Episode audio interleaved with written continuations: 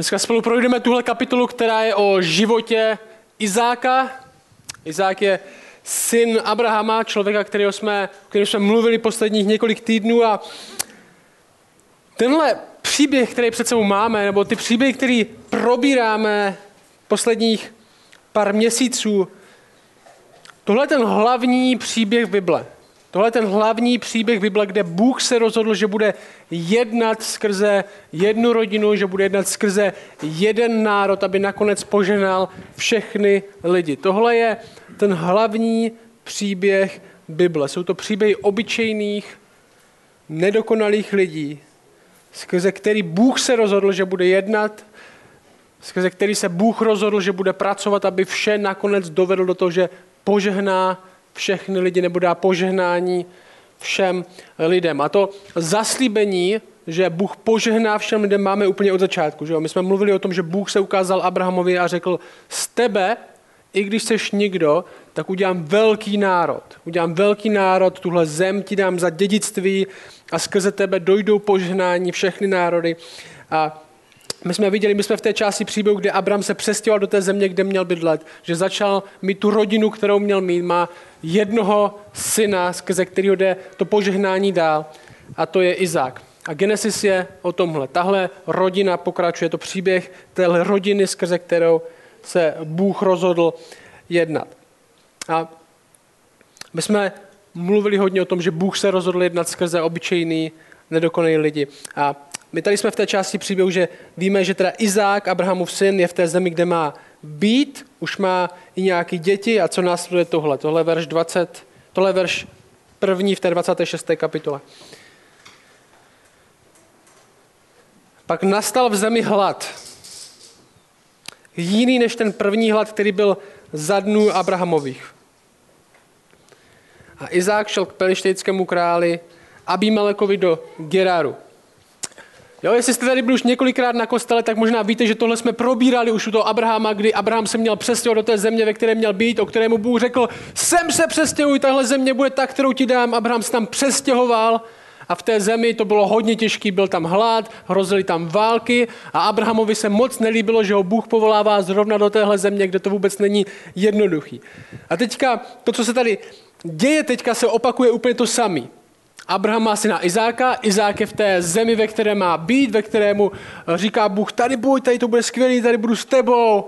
A ten text začíná, tak Izák tam konečně je a zase tam hlad. A zase tam hlad. Skoro stejný to, co se stalo jeho otci, se začíná dít jemu. Začalo to nebýt vůbec lehký následovat Boha a jeho povolání. Nastal hlad, nastal nastala krize. A jednu věc, kterou vidíme pořád dokola a dokola v téhle knížce, je tohle. Jenom protože věci nejdou podle toho, jak bychom si to představovali, jenom protože věci nejsou tak lehký, jak bychom možná chtěli, tak to neznamená, že Bůh je daleko, neznamená to, že Bůh nás nepovolává právě do těchto situací. Ten text říká, v zemi nastal hlad. My si možná neumíme představit, jaký to je, když nastane hlad. Když nastane skutečný hladomor. Jak takováhle krize vůbec může vypadat? Většina z nás, možná všichni, bych si odvážil tvrdit, nikdy nepřemýšleli na tom, nebo měli opravdový strach, co za týden budu jíst. Nebo co za pár dnů budu jíst. Můžete si to zkusit představit, jako kdybyste měli přemýšlet, Mám tady rodinu, v tom Izákově případě, kolik bylo součástí tého domácnosti, pravděpodobně několik set lidí v téhle chvíli, má obrovskou domácnost, obrov, hodně, hodně mužných sluhů a všech lidí, co jsou závislí na tom, jak on bude úspěšný. A představte si, že stojíte před problémem, za pár dnů nemáme co jíst. A možná nemáte žádný řešení, které by vás napadlo, jak, bychom to, jak byste to mohli vyřešit. Možná neznáme takovou krizi. Možná známe nějakou svou menší krizi, kde víme, stojím tady před nějakým problémem, ať už je jakkoliv velký, a vůbec nevím, jak bych ho mohl vyřešit, nebo si nedokážu představit východisko. Jo, na nás teďka dopadají možná jiné věci. Teďka práce není tak jistá, jak byla dřív, díky té krizi, kterou máme. Vypadá to, že se bude zdražovat všude možně. Není to možná hladomor, ale možná cítíme, že věci nejsou tak, jak by měly být. A cítíme trochu nejistotu v tom, že nevíme, jak budou. A tady to možná ještě na větší úrovni se to děje tady. A možná my někdy máme otázky, jako možná Izák měl otázky, jak je tohle možný? Proč se děje to, co se děje? Že když během té, možná té největší krize, která byla před měsícem nebo před dvěma měsícem, a hodně lidí na internetu se ptalo, jak může Bůh způsobit, aby tady byl tenhle virus? Nebo jak může Bůh způsobit, že se děje tady tohle? Zapomněl na nás, nestará se o nás, nemá nás rád, je mu to jedno. Možná si začneme říkat věci jako možná nejsem na správném místě, jestli to není tak lehký, jak jsem si myslel, že bude. A když jsme naposledy viděli, že tohle se stalo Abrahamovi, tatínkovi Izáka, tak jsme viděli, že Abraham odešel z místa, kde měl být, odešel z toho místa, kam ho Bůh povolal a šel do Egypta. Že on šel z toho místa, kde měl být a šel dolů do Egypta, protože tam hlad nebyl. Tam jsme se dozvěděli, dokonce zbohatl. Dovedl se tam odsaď všechno možné bohatství, dokonce i novou ženskou. A s Izákem to bude trochu jinak. Verš 2 říká tohle. A tehdy se mu ukázal hospodin a řekl mu toto. Nesestupuj do Egypta. Jako viděl, ty přesně teďka budeš kráčet ve šlépějích svého otce, budeš odcházet od to, co jsem já zaslíbil, co jsem já povolal, protože to tady není lehký. A Bůh mu říká, nesestupuj do Egypta, přebývej v zemi, kterou ti určím. Co mu říká Bůh? Neopouštěj tohle místo, protože je to těžký. Tomu v podstatě Bůh říká, neopouštěj tohle místo jen protože je to těžký. Neopouštěj tohle místo jenom s vidinou, že to někde bude lehčí.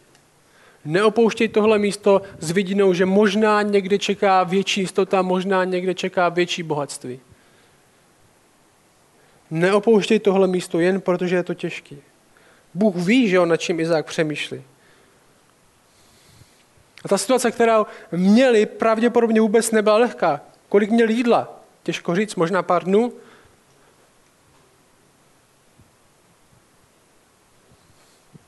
A možná je to dobrá otázka i pro nás. Co by mělo řídit naše rozhodnutí? Co by mělo řídit moje rozhodnutí? Co řídí tvoje rozhodnutí? Když se rozhoduješ, zvlášť když se rozhoduješ o něčem těžkým nebo složitým nebo významným, co je ten hlavní faktor, podle kterého se rozhoduješ? Může to být pohodlí, může to být to, co přinese větší jistotu, prospekt toho, kolik vydělám, kolik mi za to někdo zaplatí, proto jak mě ostatní budou mít rádi, když se rozhodnu takhle. Nebo to je, kam mě Bůh povolává. Co Bůh chce. A Bůh mu říká, neopouštěj tohle místo jen protože to bude těžký. Protože ve skutečnosti, ve skutečnosti nic nevyřešíš tím, že opustíš to, co po tobě Bůh chce. On mu řekne tohle, tohle verš, jsou verše 3 až 6. On řekne, pobývej v této zemi jako cizinec. Čili pobývej v téhle nelehké zemi. A to zaslíbení je tohle. Budu s tebou. Budu s tebou a požehnám ti. Neboť tobě a tvému potomstvu dám všechny tyto země a naplním přísahu, kterou jsem přísal tvému otci Abrahamovi. Rozmnožím tvé potomstvo jako nebeské hvězdy a dám tvému semeni všechny tyto země ve tvém semeni si budou žehnat všechny národy země. Protože mne Abraham uposlechl a zachovával, co jsem mu uložil, mé příkazy, má ustanovení a mé zákony. Tak se Izák usadil v Geráru. Tohle znovu opakování toho slibu, který dal Bůh Abrahamovi. Tohle znamená, už nenásleduješ jenom to, co jsem řekl, já tvýmu otci, Teďka je to znovu potvrzení, na tobě dá tohle požehnání, tohle zaslíbení bude trvat. On říká, nechoď do Egypta, zůstaň tady na, těž, na tom těžkém místě, já budu s tebou, já ti požehnám, i když to teďka vůbec nevypadá, že se to děje. A Izák to udělal, že jo, verš 6, tak se Izák usadil.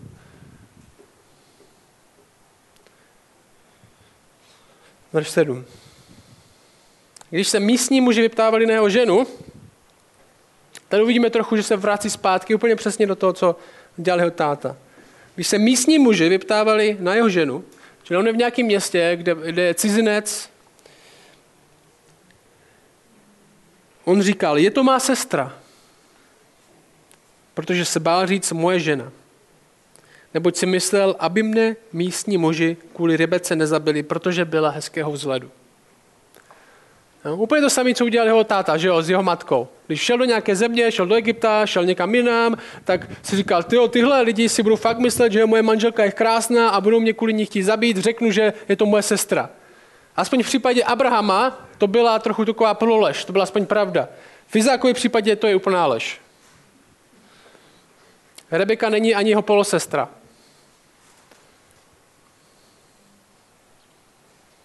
V tomhle se vrací přesně do toho, v čem byl jeho otec. Že do zbabělosti. Říkám, proč to vždycky řekli tak blbě? Nemohli nějak zabalit hlavu nebo něco říct jako, to je naše přesvědčení, že musí mít nosit deku na hlavě. Jsem teďka četl, včera byl článek, nebo předčerečkem jsem četl článek, že, že uh, hodně, hodně vztahů, které začaly v době koronaviru, tak skončily. Protože začaly v době, kdy že si lidi mysleli, že když kvůli těm rouškám si lidi mysleli, že jsou hezčí, než byli. Takže když teďka sundali, tak se rozešli. nějakým, nějakým velkým, velkým množství.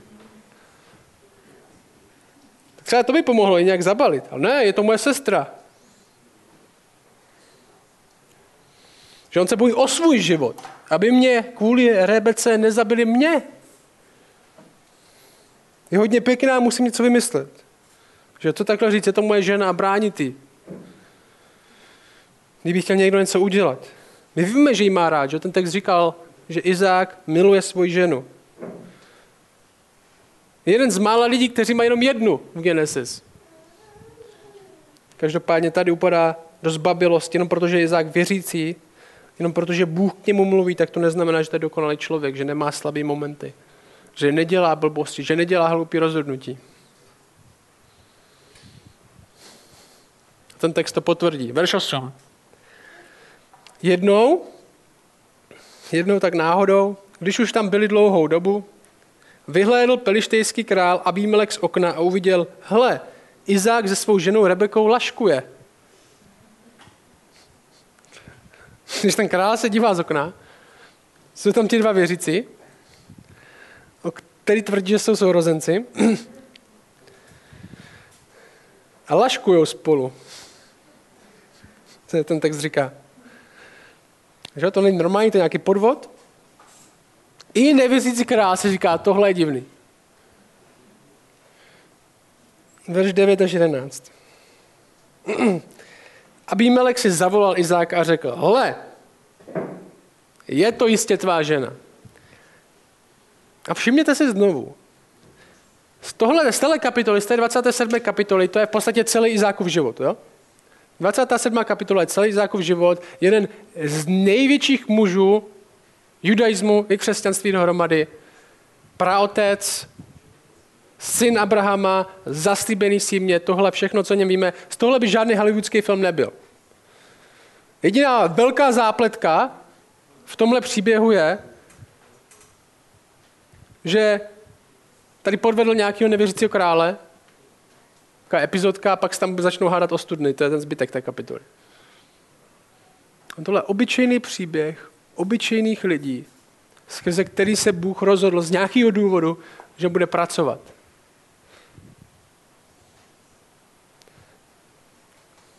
Verš 9. Abímelek si zavolal Izáka. Hle, řekl mu, jistě je to tvá žena. Jak to, že jsi říkal, je to má sestra?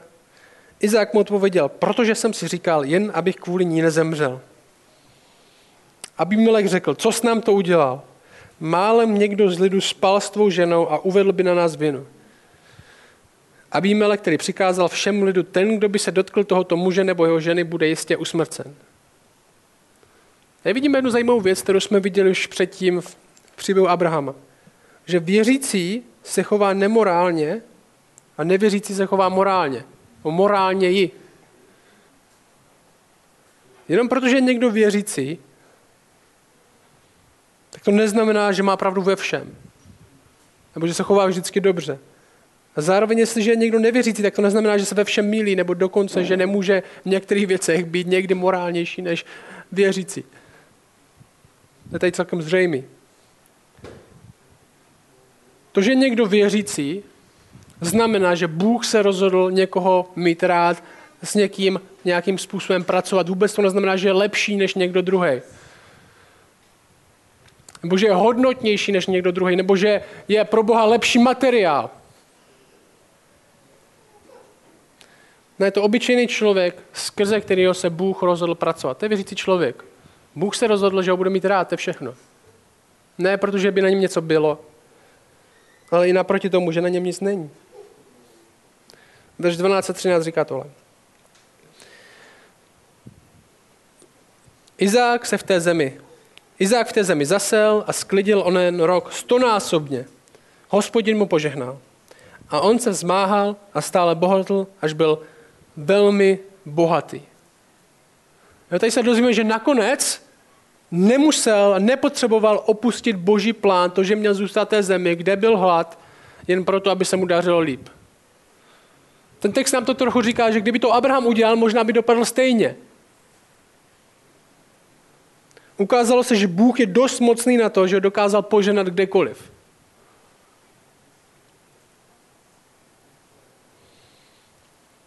Poženal mu bohatstvím, že na bohatstvím samo o sobě není nic špatného. Ale zároveň bohatství samo o sobě nepředstavuje jednodušší život. Pro Izáka tady v tomhle momentě to bude zdroj dost velkých těžkostí v následujících verších. Protože jsou kolem něj lidi, kteří nejsou tak bohatí.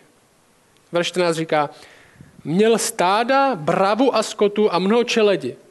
A co se stalo? A pelištejci mu záviděli. A všechny studny, které vykopali otroci jeho otce za dnů jeho otce Abrahama, pelištejci ucpali a naplnili hlínou. Jo, studna, pro ty, kteří bydlí ve městě, takový zdroj vody, z toho se pije. A není dobrý, když je někdo naplní hlínou. Že pro ně to byl jediný zdroj pití pro dobytek jediný zdroj pití. Je to nezbytná věc. Jestli nemáte studnu, tak dost pravděpodobně nemáte ani život. Když na poušti nemáte studnu, je to hodně těžký, je to hodně špatný. A tady ty pelištejci kolem viděli to veliký bohatství, který má Izák a záviděli mu a chtěli ho nějakým způsobem poškodit. Verš 16 až 21, jo, další sekce. Pak Abimelek řekl Izákovi, jo, ten král místní řekl mu, odejdi od nás, protože se stal se stal mnohem mocnějším než my. Jo, trochu nás straší to, jak rosteš, jak ti Bůh žehná. Izák odtamtud odešel, utábořil, utábořil se v Gerarském údolí a usídlil se tam. Tady vidíme pořád, že není nikde, kde by byl doma. Pořád je z jednoho města do druhého, z jedné pouště do druhé, tam, tam dá stán. Potom Izák znovu vykopal vodní studny, které vykopali za dnu jeho otce Abrahama a které po Abrahamově smrti pelištejci ucpali, dal jim stejné jména, jaká jim dal jeho otec. Což znamená, že vykopal všechnu hlínu, která tam byla, znovu to dal dohromady, asi velká drsná práce. Když Izákovi otroci kopali v tom údolí, našli tam studnu pramenité vody. Hurá! Ale co se stalo dál? Gerarští pastýři se přeli s Izákovými pastýři. Ta voda je naše. Proto Izák dal té studní jméno Esek, protože se s ním hádali Vykopali tedy další studnu. Co Izák udělal? On vykopal tu studnu, celou dobu tam na tom makal, celou dobu tam pracoval a pak tam přišli nějací borci, co tam bydleli, řekli, hej, tohle je náš okres, tohle je naše místo, díky, že jsi nám to vykopal, běžte pryč. Co Izák dělá, je, že jde pryč. Verš 21. Vykopali tedy další studnu. Ale přeli se o ní proto ji nazval Sitná. A dál uvidíme, že měl Izák docela dost lidí. Možná otázka, která by nás nenapadla, protože to docela obyčejný příběh je tahle. Proč nebojoval? Že z toho předchozího verše, z těch předchozích pasáží jsme se dozvěděli, že ten král, který tam byl, říkal, běž od nás pryč, protože se stal mocnější než my. Jo, takže Izák může bojovat. Izák v době hladomoru nebo nedostatku vody vykopal studnu, dřeli tam, měli na to nárok. Byly to dokonce studny, který jeho otec vykopal. Proč nebojoval? Proč o to nějak víc nesoupeřil? Proč se dobrovolně vzdával svého bohatství, svého majetku, studen, který sám vykopal? Protože možná je tohle, co po něm přesně Bůh chce. Že svědectví je důležitější než bohatství. Že svědectví je důležitější než bohatství. Svědectví je důležitější než možná nějaká okamžitá jistota. V čem selhal v první části života jeho otec, kde okamžitá jistota nebo bohatství bylo to přednější než to, co po něm Bůh chce.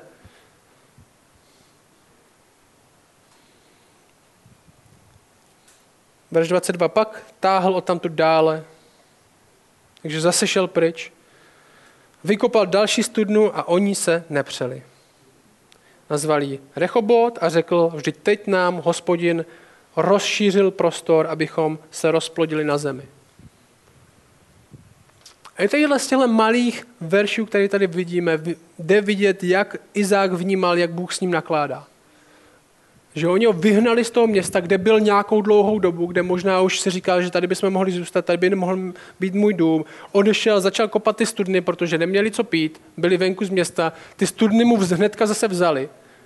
Čili moc se mu nedařilo a konečně se něco stalo. A Izák mohl být, jo, tak Bůh na nás zapomněl. A ne, ten jeho postoj je, Bůh nám žehná, vždyť teď nám hospodin rozšířil prostor. Ne, teď jsme to teda konečně my dobili, když jsme odešli a tam to. Ne, Bůh nám konečně požehnal. Verš 23. Odstoupil, odtud vystoupil do Beršeby, té noci jsem ukázal hospodin a řekl, já jsem Bůh tvého otce Abrahama, neboj se. Protože já jsem s tebou, požehnám ti a rozmnožím tvé potomstvo kvůli svému otroku Abrahamovi. Izák tam vybudoval oltář a vzýval hospodinovo jméno. Postavil tam svůj stan a jeho otroci tam vykopali, vykopali, vykopali studnu. Že Izák následuje Boha. Má slabý chvíle? Stoprocentně. Ale následuje Boha za cenu, že to něco bude stát. Za cenu, že něco ztratí. Verš 26. Tu k němu přišel Abimelech z Geraru se svým přítelem a a Spíkolem, velitelem své armády. Delegace. Izák se jí zeptal, proč jste ke mně přišli? Vždyť jste mě nenáviděli a poslali jste mě od sebe pryč. Že vždyť jste mě nenáviděli, mluví trochu víc do toho, co musel Izák prožívat v té zemi. A oni odpověděli. Jasně jsme uviděli, že hospodin je s tebou a řekli jsme si, ať je mezi náma přísaha, mezi námi a tebou, uzavřeme s tebou smlouvu. No, tohle říkají lidi, kteří nevěří ve stejného Boha, ve který věří Izák. Tohle říkají lidi, kteří nevěří ve stejného Boha jako Abraham. A řeknou, něco na tebe je. Ať se děje, co chce, ať ti kradem jednu studnu za druhou, ať tě vyženem ze svého města, vypadá to, že Bůh něco dělá. Ten tvůj Bůh. Uzavřeme s tebou smlouvu, že nám neučiníš nic zlého. Ne. Jako když tě celou dobu někdo šikanuje, to je, my jsme měli takového jednoho kluka, který ho hodně mlátili na základce. Já ne, samozřejmě. Aha. On nám vždycky říkal, až vyrostu, tak vás všechny zmlátím. Všichni se mu smáli, protože byl taky malý. A teďka opět začal posilovat, je, jako, teďka by zmlátil každýho. A to je jako kdyby k němu přišli, teďka s tebou uzavřeme smlouvu, abys nám neudělal nic zlýho. To je něco podobného, že oni ho tady šikanovali a teďka vyrostl, teďka má velkou armádu. My jsme si řekli, že s tebou bychom mohli uzavřít smlouvu, že nám neučiní nic zlého. Tak vzpomínáš na to, jak jsme se k tobě jednou zachovali pěkně? Tak jako jsme se nedotkli tebe. Jak jsme ti prokazovali jen dobro. Jo. Ale když k němu přišli, tak se jich Izák zeptal, když jste mě nenáviděli a poslali jste mě od sebe pryč. Ne, vzpomínáš jak jednou. Ty jsi nyní poženaný hospodinův. I připravili jim hostinu, verš 30, a jedli a pili. Časně ráno vstali, přísahali jeden druhému a Izák je propustil. Odešli od něho v pokoji. Toho dne přišli Izákovi otroci a pověděli mu o studni, kterou kopali. Řekli mu, našli jsme vodu. Nazvali tedy Šibea, protože je jméno toho města Beršeba až do tohoto dne. A tady to vypadá ten příběh, jako kdyby ten Izákův jako kdyby končil šťastně, že ta kapitola tady nekončí. Z nějakého důvodu jsou tam tyhle následující dva verše. Jsou poslední v té kapitole. Když bylo Ezauovi, což je Izákův syn, jeden ze dvou, 40 let, vzal si za ženu Jehudítu, dceru chetejce Béra a Bazematu, dceru chetejce Elona. Ty byly pro Izáka a Rebeku hořkým trápením. Takže ten příběh jako kdyby byl. Uh, Izák byl v té zemi, kde byl hlad, moc se mu nedařilo. Bůh mu teda řekl, že s ním bude. Tak končil se, useděl v tom městě, tam ho vyhnali, všechny studny, studny, studny mu ukradli, pak za ním zase přišli a teďka konečně našli vodu. Jo, a mimochodem jeho syn si vzal fakt dvě hrozný ženský. Konec.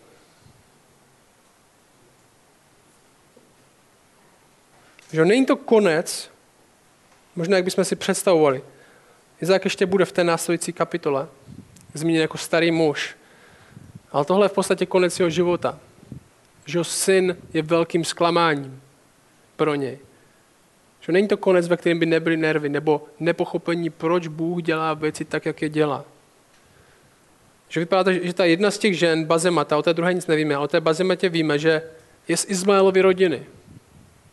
Možná si pamatujete na Izmaele, dalšího syna Abrahama, který se rozhodl, že nebude následovat Boha, který se stěhoval dál, ani nebydlel v té zemi, ve které bydleli jeho potomci. Rodiny, která nejde za Bohem, z téhle rodiny si pro sebe Ezau vybral druhou manželku. Je to hodně smutný příběh jeho syna. Jen protože je někdo syn někoho, kdo jde za Bohem, tak to neznamená ještě, že za ním půjde sám. Co z toho dneska vezmeme? Možná si říkáme, jako jo,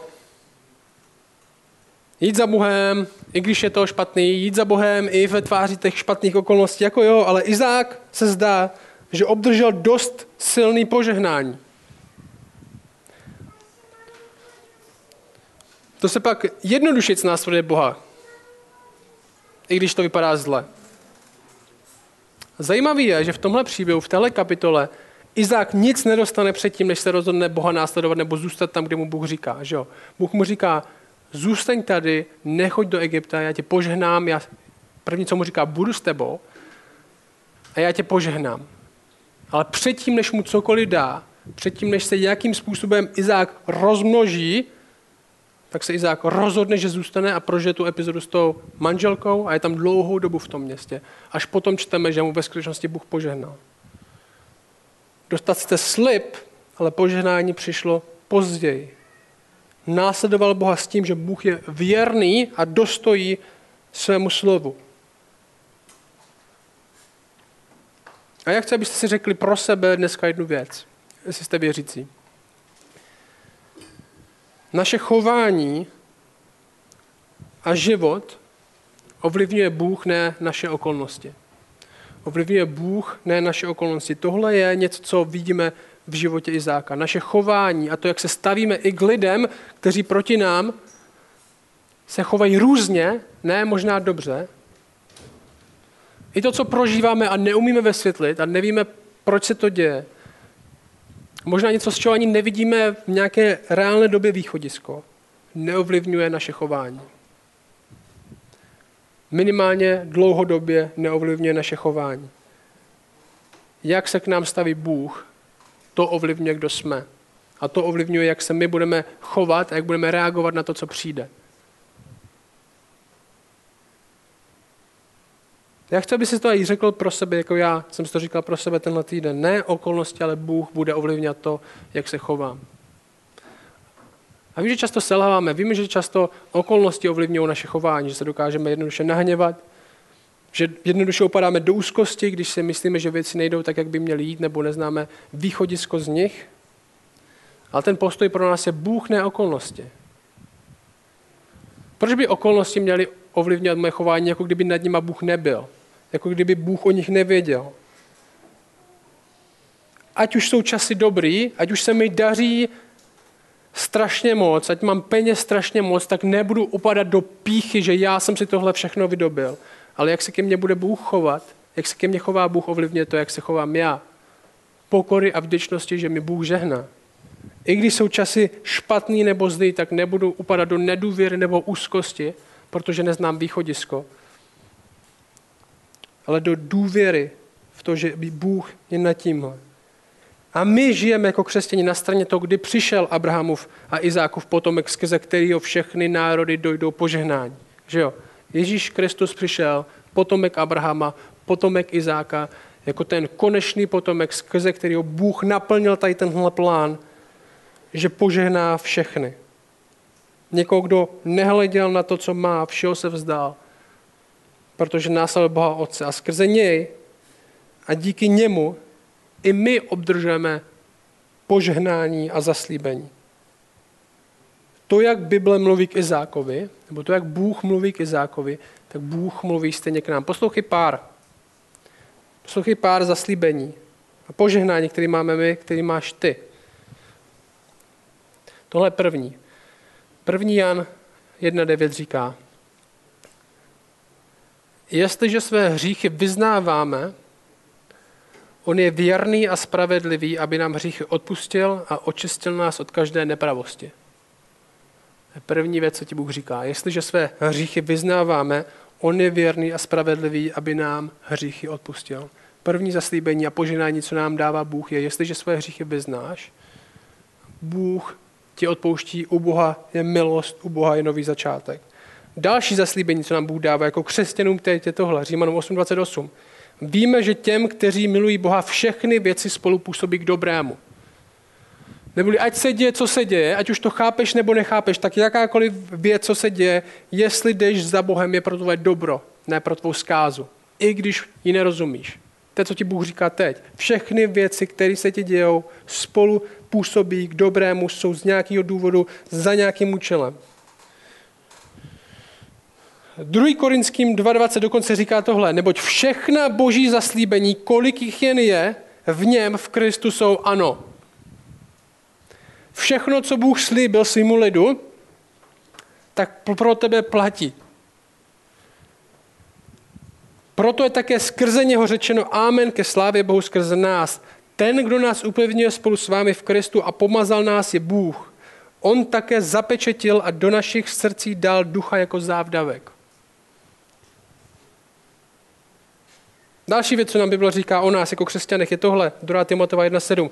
Neboť Bůh nám nedal ducha bázlivosti, nebož ducha moci, lásky a rozvahy. To zaslíbení je, že nejenom, že ty se máš nějak chovat, nebo ty jenom máš nějak důvěřovat, to boží zaslíbení je, já jsem ti dal ze sebe něco, abys tohle mohl zažít, abys tohle mohl prožít. A zjevení 3.5 říká tohle. Kdo vítězí, takto se bude oblékat do bílých šatů a jeho jméno nevymažu z knihy života, nejbrž vyznám je před svým otcem a před jeho anděli. Budoucnost někoho, kdo následuje Krista, kdo vítězí, takto se bude oblékat do bílých šatů a jeho jméno nevymažu z knihy života, nejbrž vyznám je před svým otcem a jeho anděli. A poslední ještě. Možná to nejúplnější je tohle, je Efeským 1.3. tam a poštol Pavel říká křesťanům tohle. Požehnaný Bůh a Otec našeho Pána Ježíše Krista, který nám požehnal veškerým duchovním požehnáním v nebeských věcech v Kristu. On si v nás z něm vybral před založením světa, abychom byli svatí a bezposkvrny před jeho tváří v lásce, když nás podle zaslíbení své vůle předurčil sobě k synoství skrze Ježíše Krista ke chvále slávy jeho milosti, kterou nás obdařil ve svém milovaném synu. Bůh nás poženal veškerým duchovním požehnáním v nebeských věcech. Bůh první miloval nás, Bůh první vybral nás, Bůh zahrnuje vším možným nás, kteří si nezasloužíme nic. Bůh nám odpouští vše a slibuje budoucnost, kterou si nedokážeme představit. A to vede k životu, kde okolnosti, a jenom protože se děje nějaká věc kolem mě, které nerozumím, kterou si nedokážu vysvětlit, která možná reálně bolí, tak to nezmění to, kdo jsem, nebo můj vztah k ostatním lidem nebo k Bohu. Bůh a to, jak se chová ke mně a to, co On říká o mně a o mé budoucnosti, bude ovlivňovat to, jak žiju. Proč bych se nemohl vzdát věcí v tomhle životě? Proč bych se musel hádat a přijít se o věci tohohle života a nebýt svědectví jemu? A jak chci, abyste tohle dneska pochopili? Z jeho zaslíbení žijeme. Z jeho zaslíbení žijeme. Není to jenom vděčnost za to, co udělal v minulosti.